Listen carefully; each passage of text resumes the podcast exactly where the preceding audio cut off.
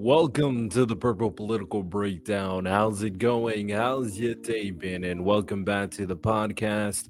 And today I'm going to ask the question to you for you to respond. Who had better economic policies? Who did better for the economy? Donald Trump or Joe Biden? Now, I'm going to go into what I saw in terms of their policies, in terms of the statistics behind it, and just give you some surface level knowledge in regards to both of their presidencies and what kind of they've done and what kind of happened as well. So if you do enjoy, I do hope that you subscribe to the YouTube channel Purple Political Breakdown, rate the podcast five stars on Apple Podcasts and Spotify. Leave a review if you have something to say to me. If you disagree, that's fine. I'm willing to have the discourse. And as always, akin to the motto, the purpose of the podcast, the reason why I do it is to find political solutions without political bias. Now, let's dive right into kind of the meat and uh, potatoes of everything. I don't have a review or a comment to share for you for today's episode, but if you guys want to get shouted out for another episode, just leave a review or a comment so I can make sure I do that for you, of course. Now, there's going to be a lot of interesting things to talk about in terms of the main topic, and we have a deeper, deeper segment as well, of course. But before we kind of dive into that, as always, if you guys want a website, make sure you guys check out Podpage. Do you want a great website like this? This is my podcast website where I direct the audience to come to watch the content, listen to the content, read the blogs, and much, much more. If you want to have your own customizable podcast website, then join my affiliate link in my description to sign up for something called Podpage, and they can help you customize an easy podcast website for your personal podcast. Sign up to get a discount now. Again, use the link in my description to join Podpage now. Links in the description. Make sure you guys sign up if you want your own podcast website. So let's dive into our sub segment to kind of get the juices rolling, the mind rolling, the mind thinking. Let's get into deep or deeper. So the deeper, deeper question I have for you guys today is what is more valuable? The art, or do you distinguish between the art versus the artist? And what is the line? It's such an interesting question when it comes to art and artists, and it does pertain to your moral values at the end of the day. If you have more strongly convicted moral values, there are going to be less kind of leeway you give for certain artists. But if you have pretty weak values, or if you favor the artist more than your values, then it can change up at different moments and different p- people and different superstars. Right. We have prime examples as of recently, stars that have completely kind of embedded themselves into the culture. They are icons beyond icons, getting exposed for some of the worst things you can do as a human being. We have people like R. Kelly. R. Kelly is a scumbag. We know the things he did with younger girls. There's no excuse, there's no justification for his actions. But then you have his music, and you know that the person singing is a terrible person but the, you know the art, the music is good. And the reason why this is interesting is because the art versus artist conversation kind of stemmed before the music.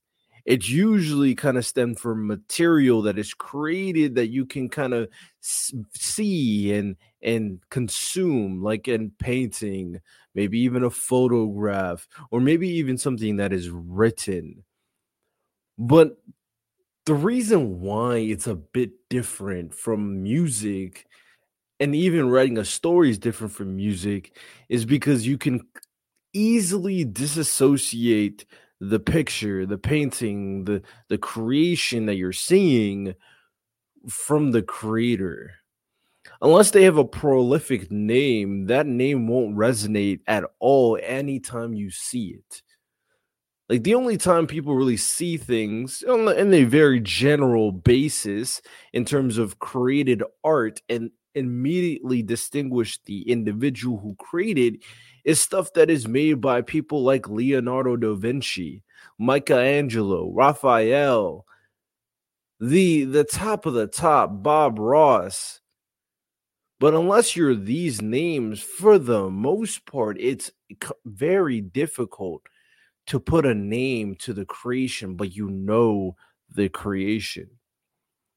So, step one the reason why you can separate art from artists when it comes to paintings, when it comes to creative art, is the dissociation you can have from the art and the artist to the point where the artist is irrelevant to the long withstanding art that will stand the test of time. But then we have the other next step, next level, the written stories that are created. It's another piece of art when it comes down to it. It's a creative material that is cultivated by an individual through their brain, through their creativity those situations are a little bit more difficult to dissociate because you always have the author connected to the piece, the story. We recognize authors way more than we recognize painters or people who draw stuff in a general basis, of course, to the casual audience, because the author's name is right there on the cover. It's right there in your face so at that point, even though you don't know their face really, even if you don't know the persona, you know the name. So it's another level of attachment to the art and the artist. Now, there's really not a lot of situations that you can point from as of right now because the dissociation really helps you kind of detach yourself from what the person's doing. The only controversial figure that I can think off the top of my head is someone like uh, the person who created Harry Potter. I forget her name, but she created Harry Potter. There's a lot of controversy regarding her and trans issues. But she created one of the b- biggest masterpieces in fictional history. So at that point, even despite the controversy, you can see people want to read their stories. But again, there are individuals that, because of the controversy, refuse to kind of attach themselves with anything that has to do with Harry Potter. We saw the big controversy when it came to the Harry Potter video game when the LGBTQ tried to boycott the video game and tell people not to buy it because I think I remember the name now. J.K. Rowling was attached to the story. And that's not even the written piece, that's just an inspiration by the written piece. So, even though it's another level. There's still a level of detachment, but there's still a level or a capability of not accepting the art because of the artist. Now let's go level three and level four music and movies and TV shows. This one is a lot more difficult to detach. This is a lot more difficult to dissociate because not only is there a name to the face, but there's the face, but there's a, the personality. You know, you know more about the person than you've ever would have in the past two things that I was talking about. You know about their person personal life, you know about who they're dating, you know basically how they grown up. That's all information that you are invested in because you can see the face, you know the name, you follow the person. A lot of the times, a lot of these people are so big that they transcend their art. And that's when it gets a little bit more touchy because these artists, even though they make great art, you could argue some of these people who are very controversial transcend their art to the point where anything they make is a classic because their name is so powerful. because the face is so powerful. So then it gets it gets a little harder to kind of figure out for people how do I detach myself from the name, from the person? Because if you listen to R. Kelly's music, you hear the voice. You hear the voice, you know where that voice is connected to. If you watch a movie from a scumbag who has allegations, you see the face. I mean, perfect example. Amber Heard, right? You see Amber Heard, there she's in a movie. People don't want to watch Aquaman because Amber Heard is in the movie. People probably don't want to watch the Bill Cosby show anymore because Bill Cosby's in the TV show. There's a reason why brands don't like to associate themselves with brand risks. So if brands understand this, then does the statement of separating the art from the artist truly work? Does it really make sense?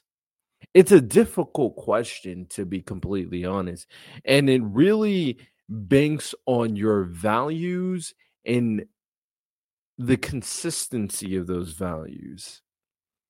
Because if you have strong values that you adhere to very consistently and you really, really don't like certain characteristics, then it will be very difficult for me to see you rationalize yourself from consuming the art that is going on. It, it gets a little tougher, I will say, to kind of put a, a caveat to it, is when the art is connected to other figures you care about, like a feature, like other actors being prominent in the movie. You can't take away their creation because of one person and that's something. But something that is solely created by them and you listen to it still or you watch it still, it gets a little touchy. Uh, I'm gonna be completely, completely honest. So you really got to just judge the person who, who's making the argument. Do you believe they have strong moral values that they are akin to? Or do you believe their moral values are open enough to accept the crime? Or do you believe that their moral values is so weak that the star is more important? The star is more prominent over the moral values. And then to kind of go beyond that, or I guess the fourth option is maybe they can truly emotionally detach themselves from the art and the artist which is completely possible. I don't think most humans are like that, but I do think that some are. So I think it's possible. Unlikely, but possible. So that's such an interesting question when it comes to the art and the artist and the impact of both. But that's all I got for the deeper, deeper segment. Let, again, think about it for yourselves. Can you distinguish? Can you differentiate yourself the the art from the artist when it comes down to it? The crimes of the artist and the the fantastic nature of the art. So we're about to dive into our main segment. Before we do that, a quick little promo shout out Pod Nation. Pod Nation TV has you beamed up with Out of This World award winning podcast found exclusively on Pod Nation TV. Download Pod Nation TV for Roku and Fire TV. Pod Nation TV, out of this world.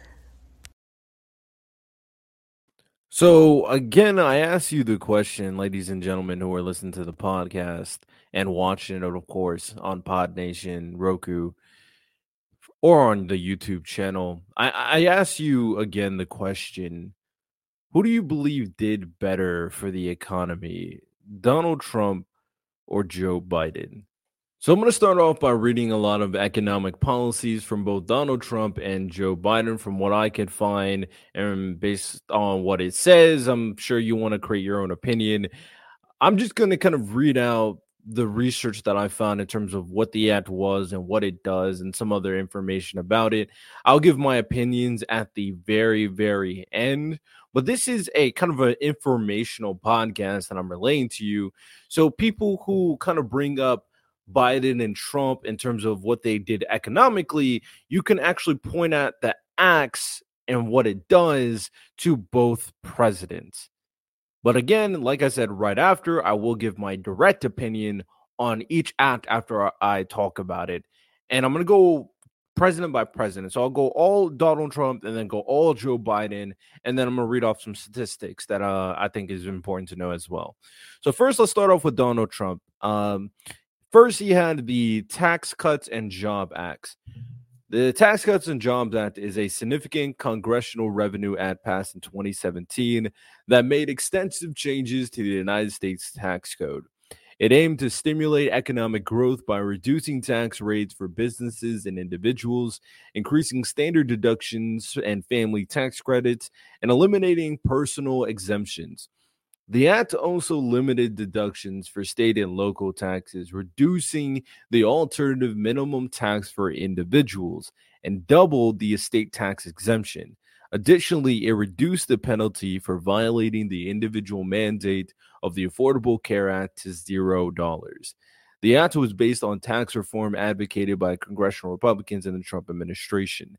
The act also provided substantial benefits to individuals and pass through entities over 10 years, with corporations also receiving significant benefits. However, it was projected to increase the national debt by trillions of dollars over the same period. Many of the tax cut provisions, particularly income tax cuts, are set to expire in 2025, with corporate tax cuts are permanent. Supporters argued that the act would boost GDP growth, increase business investment, and simplify the tax code, among other benefits, of course.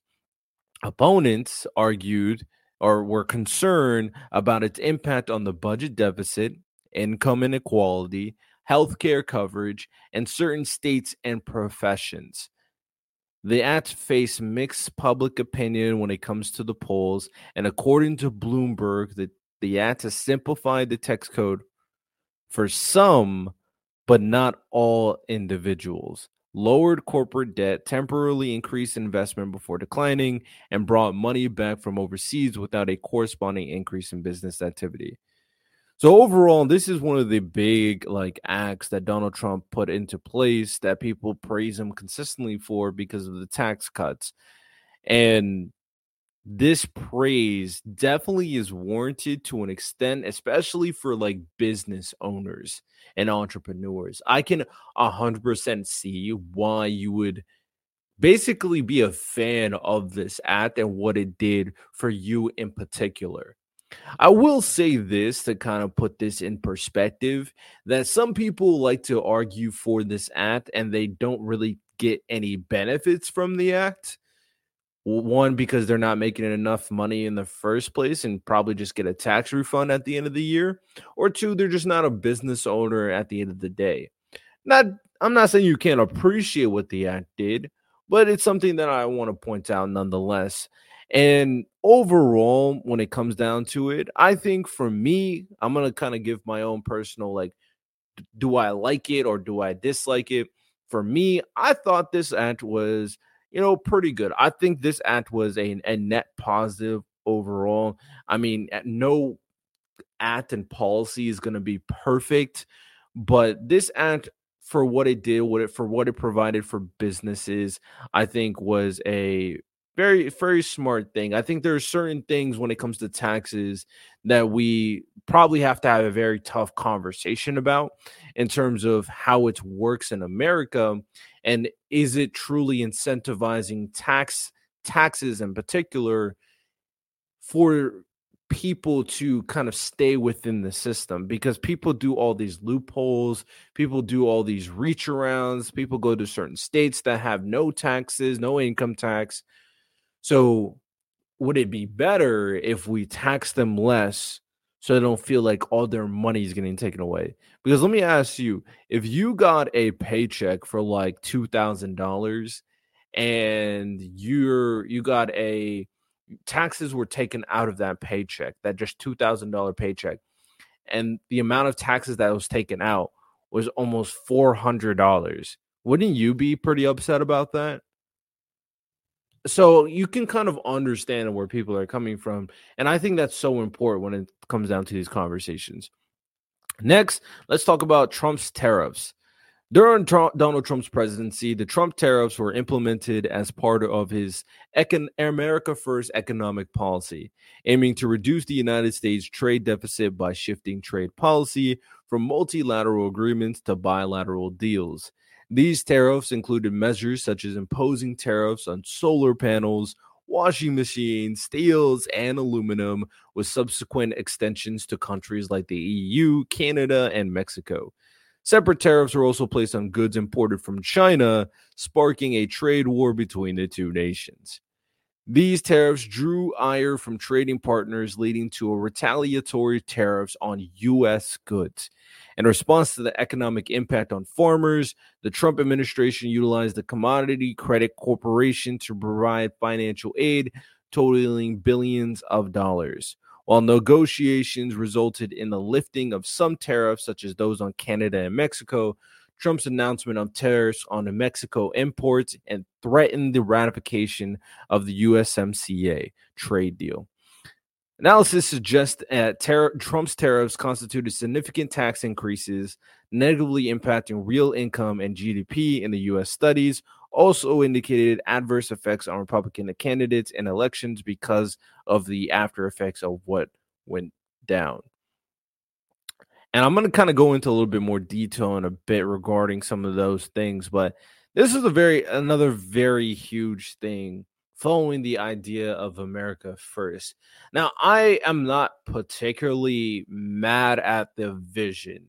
The vision is not to rely on exported goods as much, especially exported goods that we can create ourselves and try to build up our manufacturing and trying to build up jobs here in America so we don't have to rely on especially countries that could be potentially our enemies such as China. So I understood the vision behind it in terms of the America first economic policy, but the execution should be called into question, especially the people that we're uh, using tariffs on and the extent of the tariffs. Because of it, a lot of stuff happened in, in reference to it that negatively impact the U.S. economy, especially farmers that we're going to talk about in a second. So ultimately, because of what happened and because of a lot of these other countries kind of being upset and not willing being willing to trade and we had a little trade war with China that I'll also talk about they actually put the America in a very pretty bad situation internationally overall. Oh, so I for me when it comes to the Trump tariffs, I, I see the vision. I like the vision. Was it executed properly? I think you can argue that it wasn't. But if anybody wants to argue that it was a net positive, I'm here. I'm willing to listen. Like, I'm willing to have a conversation about it. So if you do, let me know. But the Trump tariffs were a big thing for Trump. And there's two things that connected to it. Like I said, I was going to talk about. So the first thing I want to talk about is the Trump administration farmer bailouts. So, the Trump administration farmer bailouts are a series of United States bailout programs introduced during the presidency of Donald Trump as a consequence of his America First economic policy to help U.S. farmers suffering due to the U.S. China trade war and trade disputes with EU, Japan, Canada, Mexico, and others. China respect and respectively European reconcilable tariffs imposed on peanut butter, soybeans, orange juice, and other agri- agricultural products have hit hard, especially swing states such as Iowa, Ohio, and Wisconsin. So it really impacted farmers, and the farmers obviously got extremely angry, which in result basically forced Trump's hand to create a program to kind of send them stimulus packages, basically. You know, the same stimulus package we got for COVID. Trump had to do that for farmers because of this war with China. Um, to kind of go into a little bit some other kind of things that you may be interested in in north dakota public health officials reported a rising number of suicide caused by unpredictable financial conditions amongst especially young farmers and the us government obliged to buy 1.4 billion dollars of products as well and as well and place these products to food banks or programs for schools another part of the bailout is a 100 million dollar program to find new markets for US farmers so there's a lot that the America had to do to bail out the farmers because of this trade war. And let's talk about that war in a little bit.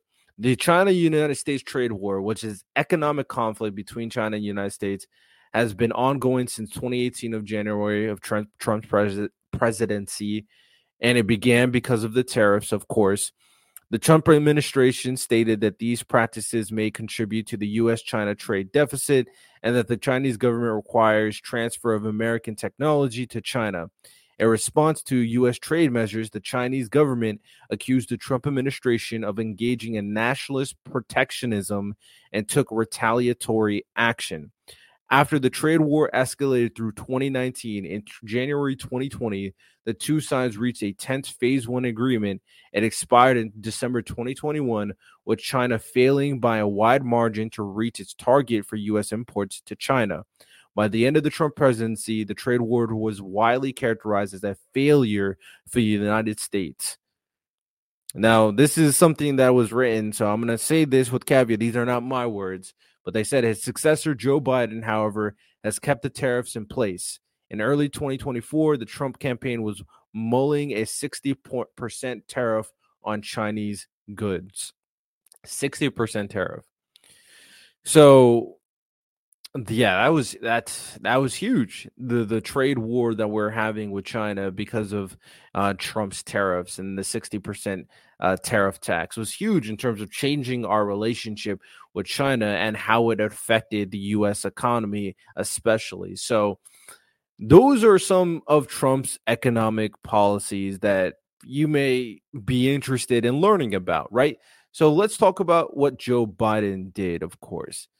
So first things first, we know that everything that Joe Biden did is considered Bidenomics. Um, the one of the first things that he did was called the American Rescue Plan Act of 2021, also known as the COVID 19 stimulus package, which is a $1.9 trillion economic stimulus bill passed by the 117th United States Congress and signed into law by Biden. It aimed to accelerate the nation's recovery from the economic and health impacts of the COVID 19 pandemic and recession, building upon previous relief measures like the CARES Act and the Consolidation Appropriations Act. The package provided direct stimulus payments to individual taxpayers, allocated funds to state and local governments, supported COVID 19 vaccine distribution, and allocated resources to schools for safe reopening.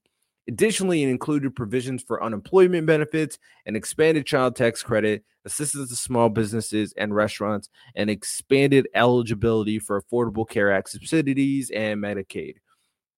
So, yeah, I think for the most part, we can all agree, even if you're an anti vaxxer, that the COVID 19 stimulus package was a good thing during COVID 19. It just was. Considering what was going on, people were kind of struggling. People didn't know what to do. And um, some people lost their jobs because of COVID. Uh, people had to get laid off, of course. And this kind of kept people afloat. It, it provided them certain benefits, it provided certain programs to keep them stable until we get through the pandemic. And it did its job, all things considered, if you really think about it. And this is not even mentioning the fact that it, it um, delayed student loan debt for years while this took place. So this was a kind of huge bill in terms of kind of putting the United States on track. Can you have some criticisms with it? Of course you can. You could argue they could have been sending less money. You could argue they could have been sending more money. You can obviously bring up the vaccine stuff, but ultimately like if we're talking about whether it's a net positive or net negative, I think you have to argue or you have to agree that it was a net positive considering the state of America at that time. So, with that said, let's move on to the next one the Infrastructure Investment and Jobs Act. Originally introduced as the Invest in America Act, it underwent negotiations and amendments to include funding for broadband access, clean water, and electric grid renewal, in addition to transportation proposals. The final version of the bill allocated approximately $1.2 trillion in spending, with $550 billion being newly authorized. So this infrastructure and act and the American Jobs Plan is a idea from what it seems like from Biden's side to kind of reinvest into the American infrastructure and what we got going on here, which kind of plays into the idea of America first that people like to talk about all the time. And to be fair, even though America is a developed nation, is the greatest nation in the world, it's the number one nation in the world, it still has its glaring problems. It has its glaring holes. And there are places in the poor communities, in the low income communities where the infrastructure is not good, where the roads are not good, where the bridges are not good, where the programs there are not good, where the benefits over there is not good. Uh, they don't have clean water in some places. So reinvesting the reinvesting the resources basically into these areas to to kind of bring them up ultimately is a good thing for America. Now you obviously can criticize and for to an extent I, I think you probably would have a valid valid criticism in this in terms of them increasing the corporate tax but ultimately in order for our country to get to where it's supposed to go, we got to invest in it as a people. That's just the truth of the matter, right? So I think this is a net positive. You could argue that more state governments should be doing this, but if state governments aren't doing these things, then you can't really be mad at the federal government kind of taking the step necessary to improve these areas that need to be improved. So that's that's what we got for that. Next, we got um, the Inflation Reduction Act of 2022 is a federal law sponsored by Senators Chuck Schumer and Joe Manchin. The bill targets inflation by potentially reducing the federal budget deficit, lowering prescription drug prices, and investing in domestic energy production while promoting clean energy. Originally part of negotiations on the proposed Build Back better Act, The IRA underwent comprehensive reworking and reduction after opposition from Senator Manchin. It was introduced as an amendment to the Build Back Better Act with unanimous support from Democrats in both the Senate and the House, while all Republicans opposed it. The law is projected to raise $738 billion from tax and prescription drug reforms to lower prices and authorize eight $891 billion in total spending. This includes significant investment in energy and climate change initiatives, representing the largest such investment in U.S. history. Additionally, the IRA includes a substantial expansion and modernization effort for the IRS. Independent analysis have projected that the law reduce U.S. greenhouse gas emissions by 40%, below 2005 levels by 2030. However, the projected impact of the bill on inflation is a subject of dispute. So ultimately, the again the, another act that obviously had a intended purpose, and if you guys are coming at me in terms of saying it's obviously you, there's a side that you're choosing, well, you're damn right. There's a side I'm choosing. I'm not Democrat. I'm not a leftist. I'm not a Biden supporter, but things seem pretty obvious to me when I'm looking at the economic policies that were being passed and the intent of the policies that are being passed that who was trying or basically who's doing a better job in terms of impacting the economy. And one thing that is very nasty for me when people have these conversations with Trump and Biden, because ultimately I'm not mad at people saying, oh, look at what Trump did for the economy in reality, these people just hear it all the time from Republicans. The reality is Trump was doing pretty good for the economy at the beginning, but when COVID hit, he was doing a terrible job. And then Joe Biden took office under COVID and had to fix the economy while COVID was existing. So people don't give Biden the grace that they give Trump, ignoring the fact that the economy actually went down when COVID hit under him. Whereas with Biden, ever since he got presidency when COVID started, it's just been going up. People don't want to take that into account. They want to mention thing about the the tariffs and the the tax cuts, but ultimately the tariffs weren't a good thing for America, and the tax cuts benefit business owners, which I respect. But okay, let's talk about the numbers, right? If we're talking about the numbers in terms of jobs, which is what affects people the most, we don't even really have to talk about GDP, even though GDP overall, I mean, it's really hard to measure because of COVID.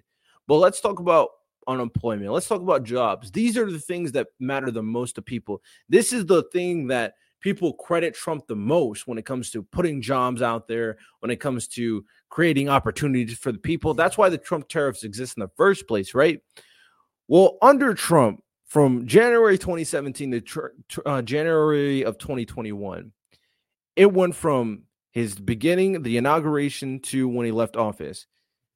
145.6 million jobs dropped to 142.6 million jobs, which is a negative 2% from his start to his finish in terms of the amount of jobs that existed under Trump. As for the unemployment rate, that went from 4.7% of unemployment to 6.3% unemployment. So, in both metrics, it went down under Trump. But let's talk about Joe Biden. Joe Biden, and there's two kind of levels of statistics that I'm going to talk about. First, the level of statistics from Biden since the start of his presidency till now, and then his the the statistics of pre-pandemic numbers till now. And this is why it's going to matter in a second. So, from the start till now, Biden had there was 143 million jobs that existed. Obviously, it makes sense considering uh, what Trump left off. It rose to 157.2 million jobs. That's a plus 10% increase. And as for the unemployment rate, it went from 6.3% from Trump to 3.7%. So it went to a level lower than Trump under Biden. But what about pre pandemic numbers? Before the pandemic, right at the tail end of like Trump before the pandemic hit, and then it started going really, really bad. Well, pre pandemic numbers till now is pre pandemic, there's 152.4 million jobs under Trump pre pandemic. Now it's 157.2 million. It's still increased by 3.1%. And as for unemployment, I think that one that one is a little different. It's it, the numbers are relatively the same. From pre-pandemic, it was 3.5% under Trump. Shout out Trump. Now it's 3.7%. So it went up by 0.2% pre-pandemic. Not a not a big change compared to the other numbers, but that is a change nonetheless. So with that said, the policies when it comes to Biden had better impact. They they focused on America in a lot more depth, and the numbers don't back up Trump. So, if we're talking about the economy, the biggest reason why people like Donald Trump, other than his populist rhetoric, and I'll be completely honest to you, I don't like Donald Trump. I think he's a terrible representation of America. So he said some recent stuff about how he would let Russia do whatever he wants. It's not good. But regardless, I had to do my due diligence. I had to look into okay, everybody keeps on bringing the economics, the, the what Trump did for the economy. But when I looked into it, when I looked into the policies, when I looked into the statistics, they don't back up Trump. They actually back up Biden. Biden did better for the economy than Trump did. Now, obviously, it comes from your point of reference. If you're a business owner you are going to hate what Biden did and you're going to love what Trump did. I'm a business owner. Tax cuts and then Biden wants to increase corporate tax. I can I can understand why you would prefer Biden over Trump. But statistically, what it did for the people, there's no question. The fact that Biden was able to recover from the pandemic era so well, why pe- people don't give him that credit? So that that is all I got to say. And to answer the question that I asked you, or basically to re- reiterate the question that I asked you, who did a better job for the economy, Donald Trump or Joe Biden? Hope you guys enjoyed today's podcast episode. This is kind of a series that I'll be going down piece by piece in terms of Trump's presidency versus Biden's pres- presidency. Um, so next, I'm going to go into a different category of both of them and what they did for the country. So we'll be kind of doing this for a while as this election kind of goes on, barring any other like if I had to cover a really important topic. So we'll be doing this for a while. A lot of Trump and Biden stuff, a lot of research that has to go into it. But hope you guys enjoyed, of course. Y'all have a good one. Take care and peace. Oh, and stick around for the uh the promo. Well, check it out, y'all. We got what you need. We're all living in apartments, condos, vans. Well, dude, even you can have a studio. A studio in a box. Yes, we can help you with that right here at Blind Knowledge. We work on your budget and we figure out your measurements. We'll get you the best sound for the best price. Let me know, 877 237 1143 or at blindknowledge.com. Yep.